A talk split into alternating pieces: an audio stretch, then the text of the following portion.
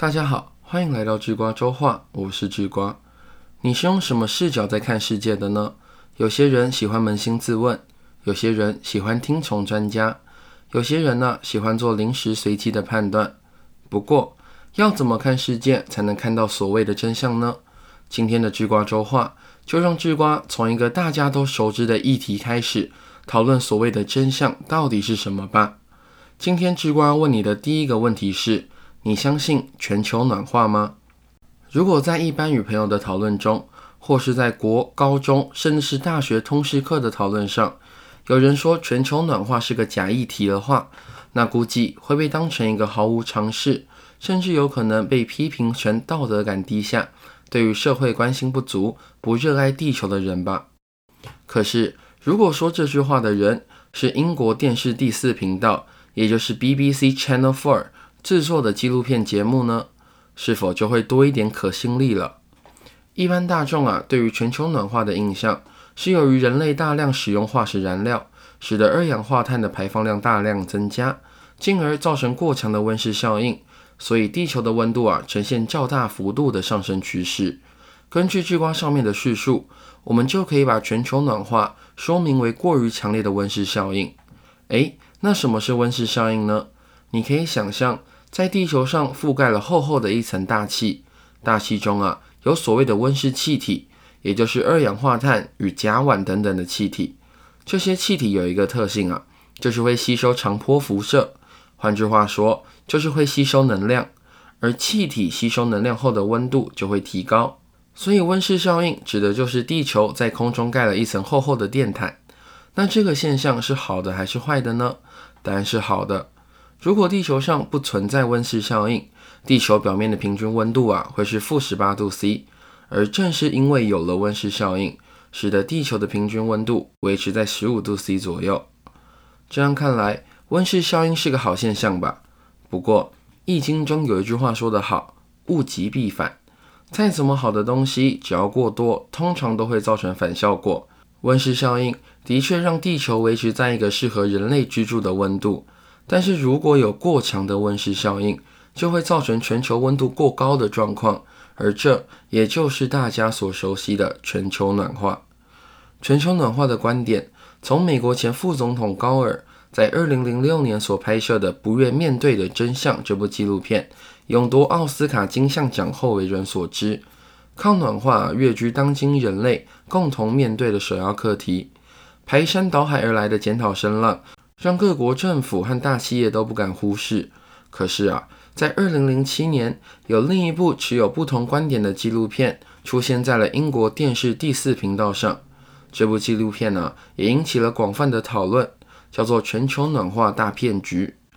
在这部纪录片中，攻击了《不愿面对的真相》中采用的一些统计手法，智瓜在这里就不赘述了。今天智瓜要提供给你的是一些全球暖化反对者的论述。首先，地球的气候变化是有分尺度的，有小尺度的晴天阴天，一年尺度的春夏秋冬，也有以百万年为尺度的温室气候与冰室气候。控制气候变化的因素很多，长期的气候变迁则主要受到4种因素影响，分别为外部因素的太阳辐射能与内部因素的温室气体浓度、海陆分布以及地球的反照率。当我们看地球近200万年的气候历史时，会发现地球在冷暖气候中震荡，分为气候寒冷、冰原扩张的冰期，与夹在两个冰期之间，也就是地表温度回升的期间，我们叫做间冰期。一般而言控制冰期与间冰期的主要外部因素是地球受到太阳辐射量的变化。这变化包含了地球公转轨道形状、地球自转轴倾角与地球自转轴指向的变化等等，这些变化呈现周期性，使得地球表面各地点与太阳的距离不断改变，太阳照射的角度也随纬度或季节有所不同，导致地表上不同地点所接收到的太阳辐射量有数十万年到数万年的周期性变化。如果要把所有因素讲完，就会占太多篇幅了。总之，上述的重点在于大尺度的周期性，也就是地球本身本来就会变暖与变冷。所以在全球暖化中的一大反面观点是，现在地球的确是在变暖没错，可是那不干人类的事啊，是地球本来就处于正在变暖的周期之中。也就是说，反面的观点赞同全球温度正在上升的这个现象，但是否认了温度上升是因为人类过度使用化学燃料的这个原因。那你会怎么相信呢？这个议题啊，已经沸沸扬扬的吵了好几十年。正面观点曾经在1998年发表一项轰动全球的言论，近百年来的气温升幅是过去1000年间最大的，1990年代则是这1000年中最温暖的10年，1998年则是最温暖的一年。后来反面观点的支持者则踢爆这项研究的统计方式有误，正面观点也曾经提出二氧化碳的浓度越高，温度变化的幅度越大，试图在二氧化碳与温度变化间赋予强烈的因果性。不过后来反面观点则实验出来，使二氧化碳浓度随着温度变化而波动，而不像正面观点所说的，温度变化是由二氧化碳浓度所引起的。但全球暖化的现象确实存在啊，可是全球暖化的真相却不得而知。那些科学辩论的工作就交给科学家吧，问题在于你自己对于全球暖化的态度。如果你是第三世界开发中或未开发国家的人，你会倾向于相信全球暖化，因此呼吁停止工业活动，还是认为全球暖化是一场骗局呢？如果你是住在赤道附近，或是住在海拔很低的城市里，你又会如何相信呢？当你观察各个国家的政府在应对全球暖化的问题时，会发现一些有趣的现象。一些政府啊，一边说着全球暖化多危险，要如何制止，却一边着手接受全球暖化带来的好处。你可能会有点意外啊，全球暖化还有好处？当然有。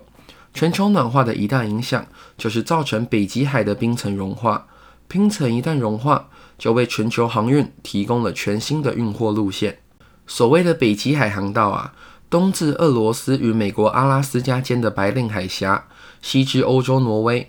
只需要12800公里的距离就能连接欧洲跟亚洲。相较之下，目前欧洲跟亚洲之间的海运主要通道是经过苏伊士运河，航行的距离大约是21000公里，还要缴一堆拉里拉杂的费用，例如过路费出去。除了航运之外，受全球暖化影响而变好的还有农业。全球暖化造成的温度提升，让农作物适合生长的纬度向上攀升，原本不适合作物生长的中纬度环境也变得可以培养作物了。所以，全球暖化的真相到底是什么呢？就算知道了这些真相之后，又有什么用呢？真相对我们这些市井小民来说有意义吗？或许用全球暖化这种大规模的议题来讨论，会显得有点距离感。接下来，智瓜带你来讨论看看，在疫情刚开始蔓延的时候，在全球流行的卫生纸之乱。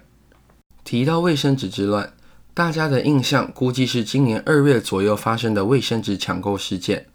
不过，抢购卫生纸的现象可不只有在台湾有，在日本，甚至是在全球最大的城市纽约也有一样的现象。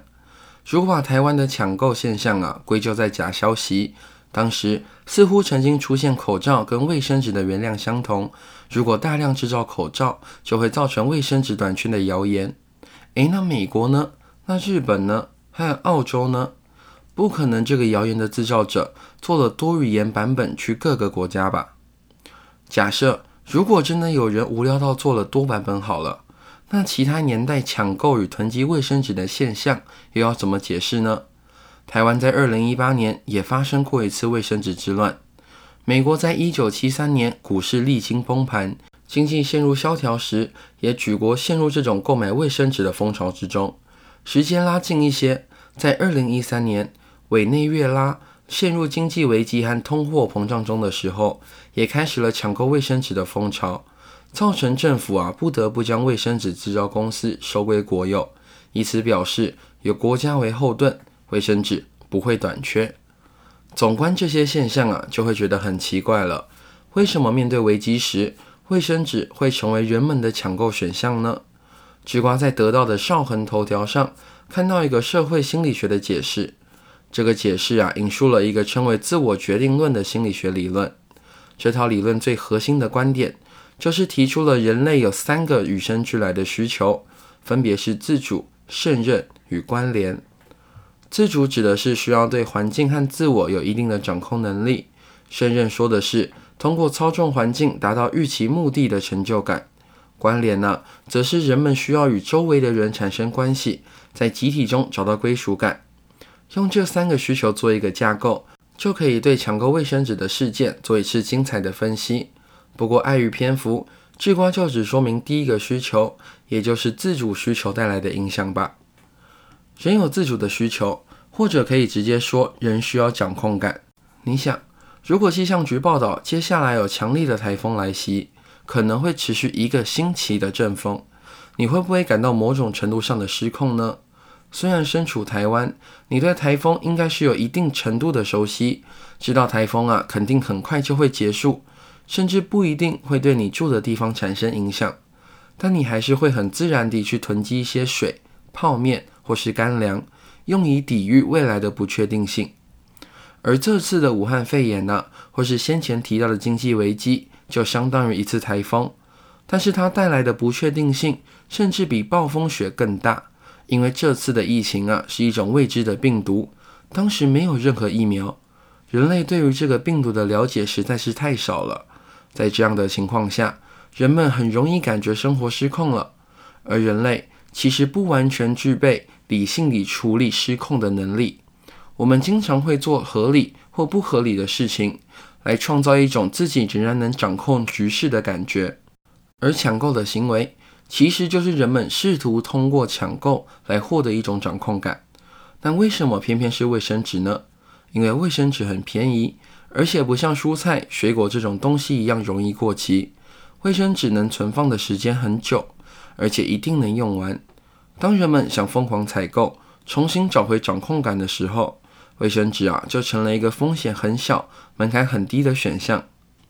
上面是从心理学上解释卫生纸之乱，解释的也算是头头是道。不过智瓜在这一周看到一个更有说服力的解释。你只要仔细思考过卫生纸的特质，就会觉得从表面上来看，卫生纸一定不可能发生抢购。为什么？因为卫生纸的主要目的是拿来擦拭的，无论是脏污或是排泄物。而人的排泄物或能制造出来的脏污的总量，大致上来说是不会有什么大波动的。那这么稳定的使用量，为什么会造成抢购呢？要解释这个，你就得理解在美国卫生纸的生产链条，也就是供应链啦。美国卫生纸的供应链是由两种不同的链所组成的，一个是公共场所所用的卫生纸，比如在 Costco 用的卫生纸是又大卷又厚的，另一种则是家用卫生纸，是小小卷的那种。好，你要知道啊，美国的整个市场为了追求效率，追求的是极度的分工。不要觉得上面两种都只是卫生纸，在美国其实已经精细的分成了两条供应链，原材料的供应者不一样，生产者不一样，行销渠道不一样，连物流渠道也不一样。知道上面的概念后，接下来让我们来看看疫情造成了什么事。疫情让所有的人都回到家里了，也就是公共场所都没有人了，那公共卫生纸的消耗量突然就几乎降到零，而家庭厕纸的消耗量突然飞升，造成卫生纸抢购，就是因为这么简单的理由。我知道有些人会说，智瓜，既然需求突变，那市场会不会迅速的调整，让家用卫生纸的产量飞升呢？答案是不会。为什么？因为卫生纸原本就是一个利润很低的产品，调整起来不划算，而且谁都不知道疫情什么时候会结束啊，什么时候大家会回到公共场合。如果一个厂商拼命调整了一条供应链，让产量上升了，可是很快的人们又回到了公共场合，那厂商该什么时候再调整回去呢？光靠自由市场的调整很可能是不够的，所以聪明的消费者啊，冲进超市里第一个就买卫生纸，因为这是一个注定要稀缺的产品。根据上面的叙述，就这么一个抢卫生纸的事件，你会发现世界居然向我们呈现这么多的面貌，会给我们这么多新的角度，会给我们这么多的面向的解释。你只要保持好奇，保持开放，不急着得出结论，不急着向世界宣布我认为怎样怎样，只要你不说，你就能针对特定事件获得新的想法，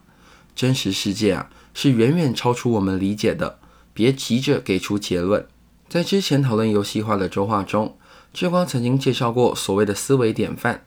思维典范就是人们看世界的镜片。当然，镜片有很多的度数，每个人适合与喜欢的都不一样。你可以喜欢行为经济学、心理学或是冷读术的度数，但追根溯源来说，这些都是理解真实世界的一种方式。那今天，智瓜要把这个想法再往前推一步，真正重要的其实不是真实世界，而是你理解世界的方式。重点不是真相，重点是你的想法，重点啊，就是那个镜片。你看，全球暖化的真相如何真的重要吗？只要不是极致的科学家，根本就不会在意。其他人在意的是全球暖化带来的影响，还有人们对于全球暖化产生的想法以及对应的行动。对掌控苏伊士运河的国家来说，全球暖化要迫使政府做的事才不是拯救地球，而是全力阻止北极海航线的通行。而卫生纸抢购的事件也一样，抢购的真相真的重要吗？重要的是人们对于抢购这件事背后的分析。人们试着套入更多适合的心理学理论，让人类再深入地了解人类行为的动机，纵使这个动机可能并不是真正的原因，只是现在比较主流的解释。